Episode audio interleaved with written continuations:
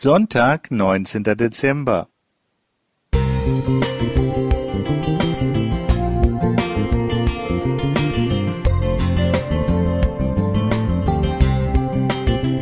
Ein kleiner Lichtblick für den Tag.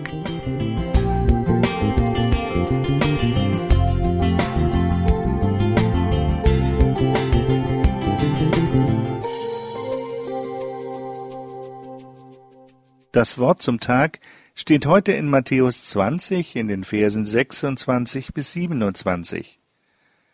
So soll es nicht sein unter euch, sondern wer unter euch groß sein will, der sei euer Diener.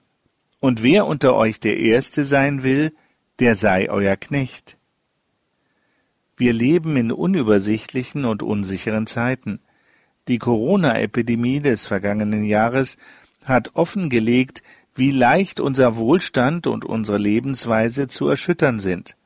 Es muss nur ein unbekanntes, hochinfektiöses Virus auftauchen, und ganze Kontinente fahren zeitweise ihr wirtschaftliches und öffentliches Leben herunter, um dadurch die Ausbreitung einzudämmen. Die Corona-Zeit ist nur ein Beispiel dafür, wie Unsicherheit auf uns wirkt. Bereits vorher haben gesellschaftliche Entwicklungen Ängste und Befürchtungen hervorgerufen. Passende Schlagworte sind die Globalisierung, die Digitalisierung und die damit verbundenen Umbrüche in der Arbeitswelt, die Begegnung mit immer mehr Kulturen, Religionen, Identitäten und Lebensstilen. Hier versprechen starke Männer in der Politik Abhilfe.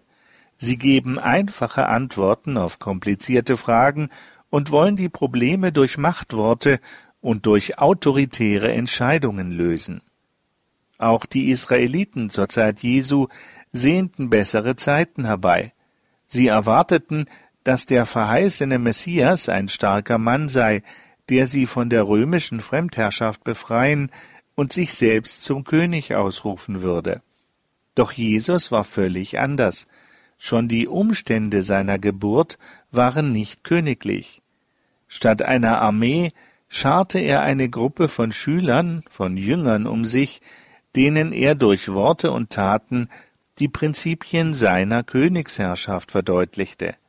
Anders als gedacht verkündete er in Johannes achtzehn, Vers sechsunddreißig, »Mein Reich ist nicht von dieser Welt.« Sein Selbstverständnis beschrieb er im Kontext des heutigen Bibeltextes so, in Matthäus zwanzig, Vers achtundzwanzig.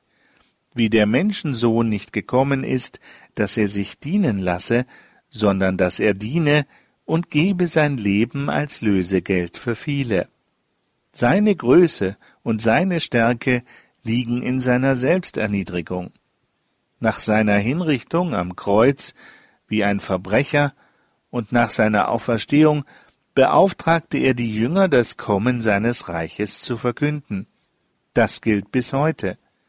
Dabei ist Jesus das Vorbild, das uns zeigt, was es heißt, in Gottes Augen stark und groß zu sein, indem man sein Ego zurücknimmt und anderen dient. Thomas Lobitz. Musik.